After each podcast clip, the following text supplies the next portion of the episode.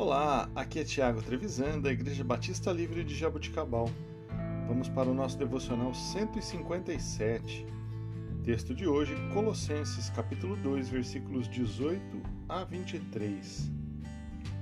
Já que vocês morreram com Cristo para os princípios elementares deste mundo, porque como se ainda pertencesse a ele, vocês se submetem às regras? Não manuseie, não prove, não toque Todas estas coisas estão destinadas a perecer pelo uso, pois se baseiam em mandamentos e ensinos humanos. Essas regras têm de fato aparência de sabedoria, com sua pretensa religiosidade falsa e severidade com o corpo, mas não têm valor algum para refrear os impulsos da carne. O legalismo não é resposta para o problema do pecado, queridos.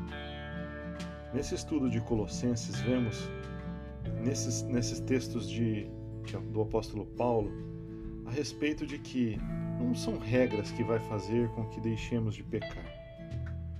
Talvez tenhamos tentado criar regras para nos, nós mesmos, com o objetivo de nos libertarmos do nosso fardo.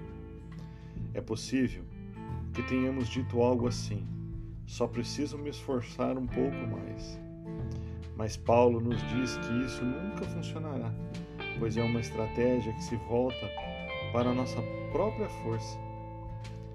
Ele nos leva para longe da única fonte adequada de poder, Deus em Jesus Cristo. Ele é o único com poder para nos transformar e nos ajudar a reconstruir a vida.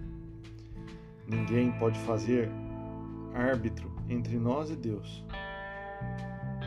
Não há nada que possa nos desqualificar a não ser a nossa própria arrogância em não reconhecermos a nossa verdadeira situação de miseráveis pecadores diante de Deus.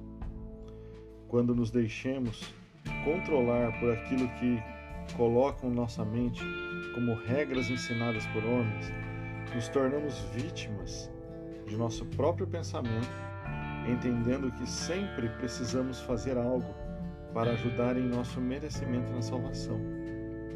Salvação esta oferecida por Deus através da obra de Jesus na cruz, e somente isso. Não existe nada, absolutamente nada que possamos fazer para sermos merecedores de qualquer obra de Deus em nós. Se as recebemos, é exclusivamente por Sua bondade e graça. Que Jesus seja glorificado em nós, que sejamos a esperança da glória para o mundo que nos cerca. Deus abençoe a sua vida.